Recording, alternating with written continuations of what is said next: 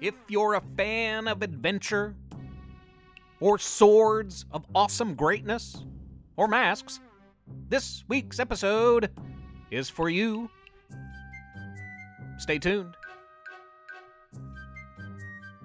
Professor Theo's Mystery Lab. I'm Professor Theo. Welcome to the lab. I'm broadcasting from the campus of Splendid University in beautiful, wondrous, exciting, downtown, splendid West Virginia, home to some of the most extraordinary kids in all the land. You know this, for this is episode 89. Can you believe that?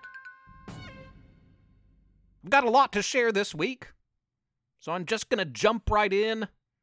No delaying, or rambling, or putting off. No dilly dallying. No extended exposition. Unnecessary small talk. Let's get right to it, shall we? Are you ready?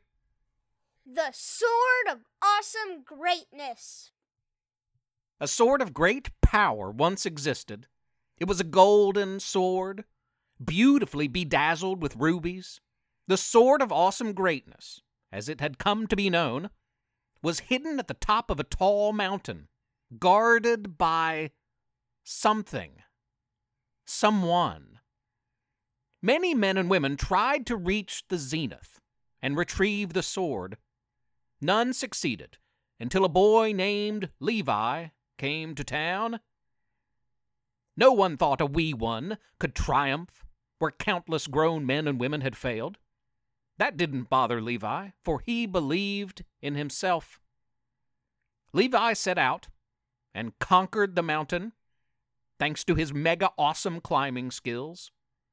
Others before him had super cool climbing skills, though. That, in and of itself, didn't set him apart. Indeed, Levi was successful not just because of those climbing skills, but because he was true of heart. Others before him had mostly wanted the sword for the great power it held, or to avenge an enemy, or make war, or some other reason that displeased the great keeper of the sword, its guard. Levi simply wanted it because it was super awesome. Dude, look at that super awesome sword. He said upon first spotting it. And he liked to collect super cool things. There was more to his feat, though, for Levi was successful not just because of those climbing skills and his big heart. A few before him had possessed both.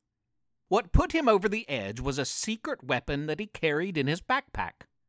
Something no one had ever thought to bring before.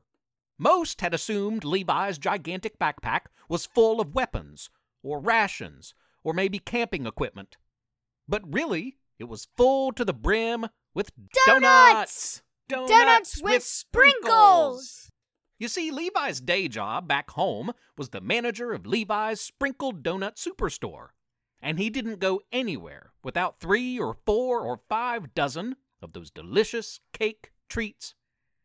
All these many years, the great keeper of the sword had waited for that one special person with the climbing skills, the heart, and donuts with sprinkles to come along and earn the right to bear the sword of awesome greatness. Levi was clearly that person. Levi came down the mountain with an empty backpack, a full heart, a smile, and a sword of great power. I wish I could say that was the end of this story, that Levi had nothing but a happy ending to enjoy from here on out, but if I said that, I'd be leaving out knowledge I have of a villain, the sword collector, on the hunt for a sword, and a boy, and a battle for more than donuts. But that is a story for another day. That is a story for next week. For now, Levi is back at work, making and selling and eating delicious donuts with sprinkles, unaware that he may soon cross paths with the sword collector. The end for now. I'm a storyteller, not a poet, and I've many wondrous tales to tell. If I was a poet, I would probably write a poem about the importance of wearing masks in today's world. And if I did write that poem, it would sound something like this To mask or not to mask? To wear a mask, a small sacrifice, all in all, an easy task. No reason to roll the dice. A mask protects you and those around. It's the least you can do, no need to frown. Don that covering on your face, each and every single public place. It's a way to honor the many we've lost. Show respect to neighbors at little cost. Previous generations had to do so much more. It's our duty to do our part to win this war. And while some may fuss, you're better than that. No need to be nasty and cuss. Wear it. I pat you on the back for standing up for what's right, listening to those that know, doing all we can to win this fight so our future may brightly glow. There will soon be an end to this clash. This coronavirus we're going to smash. Hashtag wear that mask. It's important. I appreciate it. Your neighbors do too. The kid superheroes are wearing masks. I saw them. Time traveling teens too. And I doubt very much you've seen the kid detectives without face coverings. Even Tanner and Max, back to quantum leaping from one video game to the next, even they are wearing masks. I'm sure of it. I was playing Zelda the other day, and I spotted both of them there. I saw Tanner and Max briefly, but I know it was them, and I'm 100% sure they were both wearing masks. I've seen it with my own two eyes. Get this, and this is probably too much, but I've seen Barnum the detective dog, and Cole the race car driving cat, and Turk and Porkchop, and the Bat Band wearing tiny masks, showing support to we humans. Isn't that cool? Even Mr. Brains is wearing one. That's all for this week, listeners. Tune in next week for more awesome tales of heroic kids. And as July comes to a close, August is near. And in August, I have a tale, a confession, really, of the time I spotted and boarded a UFO. And September is right around the corner. September is a particularly exciting month for me. In September, just a couple of months away, we celebrate the two year anniversary of this podcast. Two years.